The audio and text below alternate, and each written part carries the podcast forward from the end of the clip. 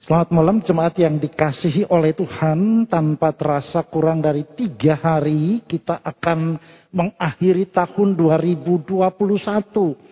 Saya ingat dan mungkin kita juga ingat bahwa ketika kita memasuki tahun 2021 kita selalu berkata bahwa kita tidak tahu apa yang akan terjadi dengan kita sepanjang 2021.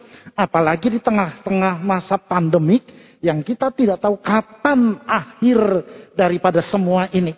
Tapi hari ini ketika kita tiba di penghujung 2021, kita hanya bisa berkata Ebenezer, sampai di sini Tuhan menolong kita. Itu artinya bahwa Tuhan masih mengingat Bapak Ibu Saudara dan saya. Tuhan masih mengingat kita jemaat Tuhan di GKY Greenfield.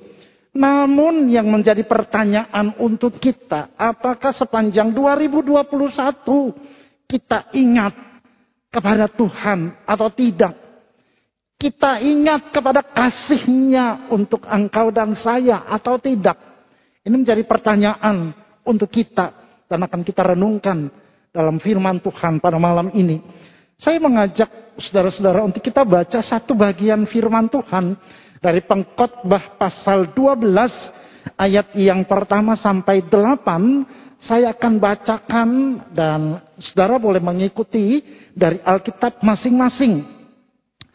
Ingatlah akan penciptamu pada masa mudamu sebelum tiba hari-hari yang malang dan mendekat tahun-tahun yang kau katakan tak ada kesenangan bagiku di dalamnya.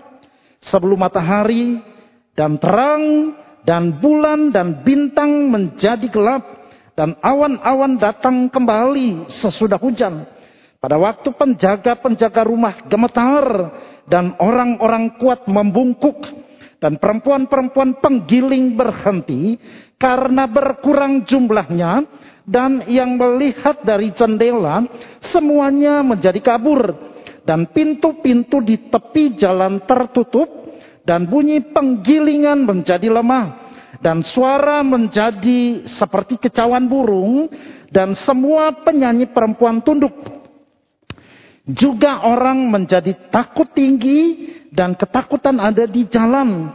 Pohon badam berbunga belalang menyeret dirinya dengan susah payah dan nafsu makan tidak dapat dibangkitkan lagi.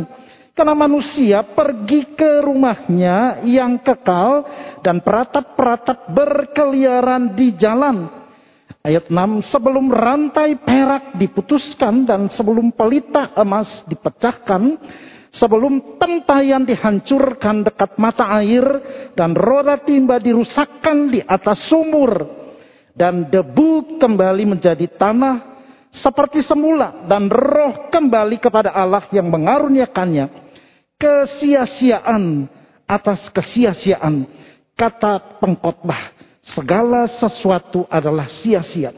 Demikian jauh pembacaan firman Tuhan bagi kita sekalian pada malam hari ini Bapak Ibu Saudara yang dikasihi oleh Tuhan sebagian besar dari kita merasa hidupnya itu akan berarti, akan bermakna atau berharga apabila kita mencapai kepuasan atau kita memiliki kesuksesan di dalam pekerjaan, kekayaan, kita punya hikmat, kita punya kepintaran, atau bahkan mungkin kita dapat melakukan apa saja yang bisa mendatangkan ketentraman, kesenangan, dan kenyamanan bagi kita. Apalagi kalau usia masih muda, masih kuat, masih prima. Maka kita merasa hidup kita itu akan bermakna, hidup kita itu akan berharga. Dan salah satu orang yang berhasil di dalam meraih semuanya itu, yang dituliskan di dalam Alkitab adalah Salomo. Siapa di antara kita yang tidak kenal Raja Salomo? Seorang raja yang punya hikmat, punya kepandaian, kekayaan, nama baik, nama besar.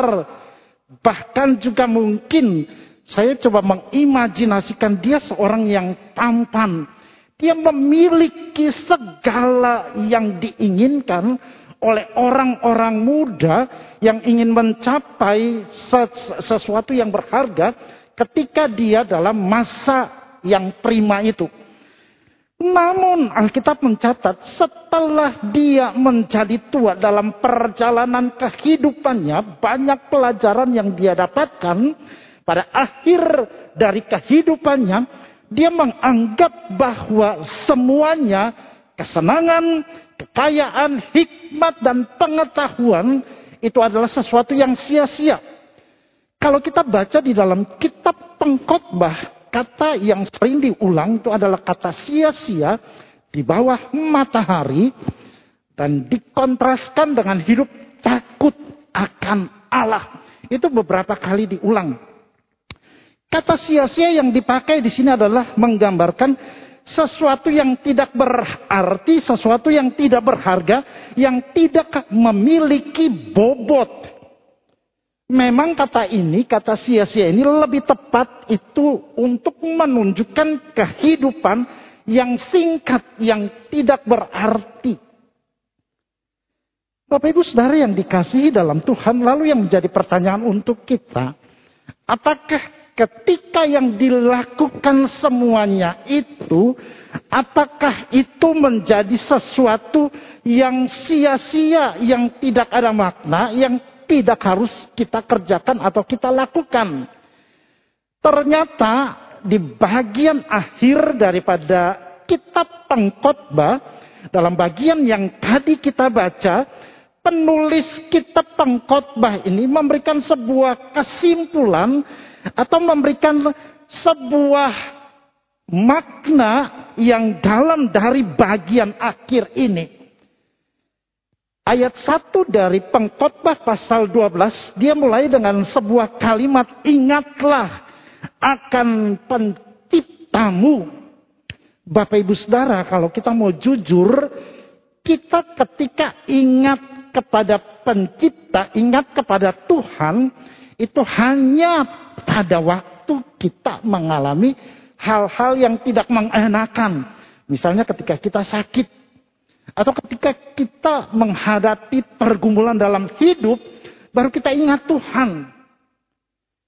Kenapa penulis kitab pengkhotbah mengingatkan bahwa ingatlah penciptamu dan di situ dilanjutkan dengan sebuah kalimat pada masa mudamu. Kata ingat di sini bukan hanya sekedar ingat, kita ingat, kita bisa lupa. Tetapi ingat yang dimaksudkan oleh penulis kitab pengkhotbah bukan hanya sekedar mengingat, tetapi mengenang lalu itu menyangkut tindakan sebuah ingatan yang terus membawa dia untuk menghadirkan penciptanya untuk menghadirkan Tuhan di dalam kehidupan dia. Maka ada beberapa hal yang saya catat di dalam bagian firman Tuhan yang kita renungkan malam ini. Yang pertama, mengingat Tuhan artinya ketika engkau ada di dalam sebuah kekuatan yang prima. Kenapa sampai saya katakan demikian? Kalau kita baca kitab Amsal, secara khusus Amsal 20 ayat 19, di sana itu dikatakan apa? Orang muda itu kekuatannya itu adalah hiasannya. Hiasan orang muda ialah kekuatannya. Artinya pada usia itu orang muda itu kan dia punya potensi yang besar. Nah, penulis kitab pengkhotbah mengingatkan pembacanya termasuk kita semua yang mendengarkan firman Tuhan malam ini, ingat Tuhan pada masa mudamu karena ada tiga hal. Bapak Ibu kalau kita perhatikan dalam pembacaan kita tadi ayat 1, ayat 2 dan ayat 6 itu ada satu kata sebelum ingat Tuhan penciptamu dan bukan saja penciptamu tapi juga penebusmu ketika engkau mas dalam masa mudamu sebelum apa Dalam ayat yang pertama dia katakan sebelum tiba hari-hari yang malang mendekat tahun-tahun yang kau katakan, tidak ada lagi kesenangan di dalamnya. Seperti tadi saya katakan bahwa ketika orang mengingat Tuhan, itu pada waktu dia mengalami ketidaknyamanan atau mengalami pergumulan dalam hidup baru dia ingat Tuhan. Kalau dia di dalam masa yang enak, masa yang nyaman, jangankan mengingat, menyebut Tuhan saja mungkin tidak. Nah penulis kitab pengkhotbah mengingatkan manusia, mengingatkan kita juga bahwa mengingat pencipta karena keadaan-keadaan yang tidak baik itu pasti akan datang. Dan kalaupun kita bisa melewati keadaan-keadaan yang tidak baik itu, bersyukur. Kita masih bisa ingat Tuhan di situ. Bapak Ibu yang dikasih dalam Tuhan, kecenderungan manusia seperti yang tadi saya sudah katakan, bahwa kalau sudah dalam keadaan kepepet, baru cari Tuhan. Tapi kalau dalam keadaan yang enak, tidak akan mencari Tuhan. Yang kedua, dalam ayat yang kedua, sebelum matahari terang bulan dan bintang-bintang menjadi gelap, ingat Tuhan itu sebelum kita mengalami masa-masa yang menuju kepada masa tua. Bapak Ibu Saudara, kita semua pasti akan proses menuju kepada proses tua. Ada ungkapan berkata begini, tua itu pasti. Kita semua termasuk saya. Ya. Termasuk saya kita dalam proses itu. Ya. Penulis kitab pengkhotbah dia mengatakan bahwa ingat Tuhan jangan pada waktu engkau tua baru engkau mengingat dia. Kenapa sampai saya katakan demikian, mengambil kesimpulan demikian, ketika kita baca dalam ayat-ayat selanjutnya, ayat 2 sampai ayat yang kelima, pada waktu penjaga-penjaga rumah gemetar, orang-orang kuat membungkuk, perempuan-perempuan penggiling berhenti karena berkurang jumlahnya, dan yang melihat dari jendela semuanya menjadi kabur, pintu-pintu di tepi jalan tertutup. Ada orang berkata begini, kita kalau ingat Tuhan tunggu nanti kalau kita sudah tua. Beberapa waktu yang lalu saya pernah dikirimin WA seperti begini. Isinya ternyata dia kutip dari salah satu pabrik kata-kata. Muda foya-foya, tua kaya raya, mati masuk surga. Saya bilang ketika baca WA begitu enak banget begitu ya Orang seperti itu. Kalau seperti begitu, tunggu ingat Tuhan nanti waktu kita tua. Kalaupun Tuhan izinkan kita sampai usia yang lebih tua. Puji Tuhan. Tapi kalau misalnya tidak. Apakah kita bisa mengingat Tuhan kembali? Hal yang ketiga dalam bagian pertama ini Sebelum rantai perak diputuskan, pelita emas dipecahkan, sebelum tempayan dihancurkan, dekat mata air roda timba dirusakkan di atas sumur dan debu kembali menjadi tanah. Artinya sebelum kematian menjemput. Wah ini menjadi sebuah kengerian. Akhirnya kita tidak lagi bisa mengingat Tuhan karena debu sudah kembali kepada debu. Sudah tidak bisa lagi mengingat Tuhan. Maka penulis kitab pem, uh, pengkhotbah mengingatkan kita semua bahwa ingatlah penciptamu pada masa mudamu sebelum ketiga hal itu ketiga fase yang sering terjadi dalam kehidupan manusia itu menghampiri kita. Hal yang pertama, hal yang kedua, mengingatkan Tuhan itu, mengingat Tuhan pada masa muda, mengingatkan kita untuk hidup melakukan investasi di dalam kekekalan. Tadi dalam doa ada satu pokok doa yang menarik hati saya. Saya tidak janjian sama penginjil Sui, tapi saya juga persiapkan itu. Ketika berdoa, merenungkan kehidupan kerohanian kita sepanjang tahun 2021. Bapak Ibu Saudara yang dikasih dalam Tuhan, biasanya masa muda itu adalah masa yang membuat kita itu senang begitu ya.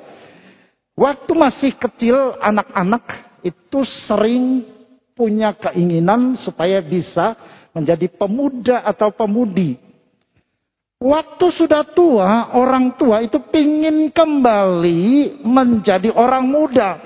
Makanya kalau ketemu sama orang-orang tua itu sering kali mereka selalu bercerita dulu beberapa tahun yang lalu ketika saya masih kuat. Mereka membanggakan akan kehidupan muda mereka. Kenapa masa muda itu orang melakukan investasi?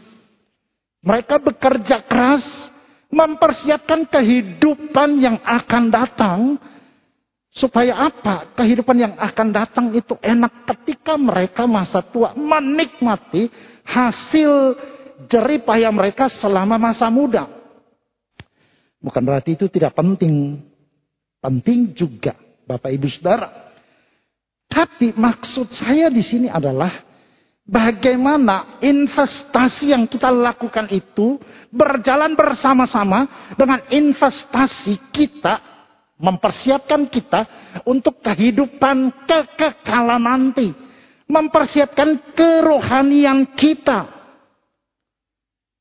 Setiap akhir tahun biasanya itu orang selalu apa resolusi resolusi apa yang dibuat memasuki tahun baru kita mulai tulis A, B, C, D, E, F, G, H, I, mungkin sampai Z. Semua resolusi kita, kita tulis, kita buat. Tapi yang menjadi pertanyaan, ketika memasuki tahun baru, apakah resolusi itu kita buat? Sudahkah kita investasikan kehidupan kita? Bukan saja secara materi yang bisa hilang, yang menjadi sia-sia. Kita sudah investasikan kehidupan kita untuk sebuah kehidupan kekekalan. Para orang tua, bapak-bapak, apakah engkau sudah menginvestasikan kerohanian, kekekalan kepada keluargamu, kepada istri dan anak-anakmu? Ini menjadi sebuah pertanyaan untuk kita renungkan bersama-sama. Kita tahu apa yang harus kita lakukan. Kita tahu kita taat, harus taat kepada Tuhan. Kita sadar bahwa Tuhan punya kehendak, Tuhan punya rencana untuk kita. Namun sering kali kita tidak berminat untuk melakukannya. Maka firman Tuhan malam ini mengingatkan kita. Bahwa ketika investasi yang kita lakukan hari ini. Investasi kerohanian yang kita siapkan untuk keluarga kita. Itu akan mempengaruhi kehidupan pada waktu yang akan datang. Setelah lalu yang ketiga, mengingat Tuhan. Mengingatkan kita bahwa hidup kita ini singkat. Bapak Ibu Saudara yang dikasihi dalam Tuhan, hidup kita itu hari-hari hidup. Pemasmur berkata hari-hari hidup kita itu seperti rumput yang ditanam pagi, berkembang, lisut dan layu di sore hari. Maka pada bagian itu pemasmur berkata apa? Ajarlah kami menghitung hari-hari kami sedemikian supaya kami beroleh hati yang bijaksana. Karena ini masih berkaitan dengan kehidupan kekekalan kita. Kata menghitung itu sebenarnya itu lebih tepat diterjemahkan mempersiapkan. Mempersiapkan kita untuk sebuah kehidupan yang akan datang. Karena kalau kesempatan itu tidak datang kembali, maka kesempatan itu tidak akan kembali lagi. Sering yang dikasihi dalam Tuhan menghitung hari itu bukan sekedar mengurutkan hari, minggu, bulan, dan tahun. Ya, kalau kita hitung hari mulai dari 1 Januari 2021 sampai hari ini 29 Desember 2021. Lalu kalau kita mau renungkan kembali tadi dalam doa, kita banyak diajak untuk merenungkan kembali kehidupan kerohanian kita. Apakah kita sadar? Atau apakah kita sadar bahwa kita sudah mengingat Tuhan dengan menghadirkan Tuhan sepanjang hari-hari kehidupan kita di tahun 2021 yang sebentar lagi kita akan tinggalkan. Menyongsong tahun yang baru 2022. Saya ingat apa yang dikatakan oleh John Piper. Dia pernah berkata seperti ini. Tujuan hidup kita hanya satu. Yaitu hidup bagi kemuliaan Tuhan. Nah supaya kita hidup bisa memuliakan Tuhan sesuai dengan tujuan Allah untuk kita, bagaimana kita hidup untuk memuliakan Tuhan? Hidup takut akan Dia, hidup taat kepada Dia, dan tetap terus mengingat Dia, menghadirkan Dia sepanjang hari-hari kehidupan kita di tahun baru yang akan kita songsong ini. Tuhan mengingat Bapak Ibu Saudara dan saya. Dia mengingat kita semua. Justru karena dia mengingat kita, dia mau mati di atas kayu salib untuk kita. Lalu kalau dia sudah lakukan itu, apakah kita mau menyia-nyiakan itu? Dengan kehidupan kita yang tidak mengingat dia, tidak menghadirkan dia di sepanjang hidup kita. 2022 kita akan songsong sebentar nanti. Mari tetap terus ingat. Ingat kepada Tuhan pencipta kita. Ingat kepada dia penebus kehidupan kita. Ingat kepada dia penolong hidup kita. Hadirkan dia terus sepanjang kehidupan kita, hari-hari kehidupan kita di tahun yang baru nanti. Tuhan kiranya menolong kita memasuki tahun yang baru ini dalam anugerah Tuhan. Saya mengajak kita untuk kita berdiam diri sejenak di hadapan Tuhan. Kita ambil waktu, kita berdoa secara pribadi kepada Tuhan.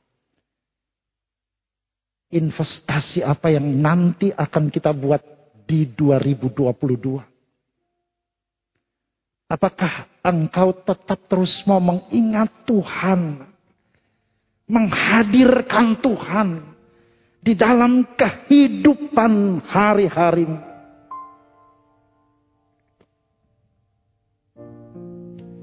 Jika untuk hal-hal yang fana saja kita bisa rencanakan dengan baik. Betapa terlebih lagi untuk sebuah investasi kekal Apakah kita juga tidak rencanakan dengan baik?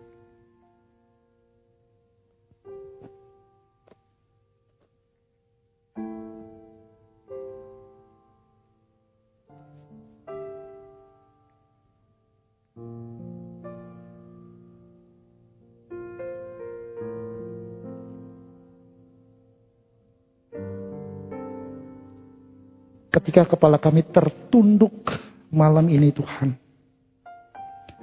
Namun hati kami terangkat kepadamu ya Tuhan. Kepala kami tertunduk karena kami malu. Engkau mau mengingat kami. Engkau rela memberikan anakmu yang terkasih. Tuhan Yesus Kristus. Menebus kami dari segala dosa dan kesalahan kami. Namun sering kali kami tidak mengingat engkau Tuhan. Kami tidak menghadirkan engkau dalam kehidupan kami sebagai anak-anak.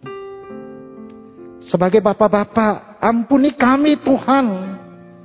Kami gagal sepanjang tahun ini mempersiapkan keluarga kami. Menginvestasikan kehidupan mereka untuk sebuah kehidupan kekekalan. Ampuni kami ya Tuhan.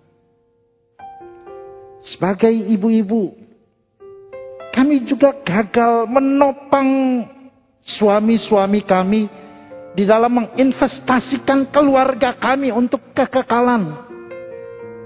Ampuni kami Bapa. Tolong kami juga sebagai anak-anak. Supaya kami juga tetap terus mengingat Engkau. Menghadirkan Engkau di dalam hari-hari hidup kami. Karena tujuan engkau menciptakan kami adalah untuk kemuliaan-Mu ya Tuhan. Tolong kami Tuhan, kami tidak mau segala sesuatu yang kami kerjakan, segala sesuatu yang kami lakukan, itu semua sia-sia. Karena kami tidak melibatkan Tuhan, kami tidak menghadirkan Tuhan, kami tidak mengingat Tuhan dalam kehidupan kami. Tolong kami Tuhan, dengar kami Bapak. Ini komitmen kami Tuhan. Ketika kami meninggalkan tahun ini 2021. Nyongsong kehidupan kami di tahun 2022. Dalam anugerah Tuhan. Biarlah Tuhan terus dimuliakan lewat hidup kami. Terima kasih Tuhan. Berkati kami semuanya Tuhan. Jemaatmu malam ini. Biarlah kasih dari Allah. Anugerah dalam Tuhan Yesus. Kekuatan penghiburan dari roh Allah yang kudus. Menyertai kita sekalian hari ini. Sampai Tuhan Yesus datang kedua kali. Dalam nama Tuhan Yesus kami berdoa. Amin. Selamat menyongsong tahun yang baru. Tetap terus hadirkan Tuhan dalam hidup kita. Tuhan memberkati kita sekalian saat teduh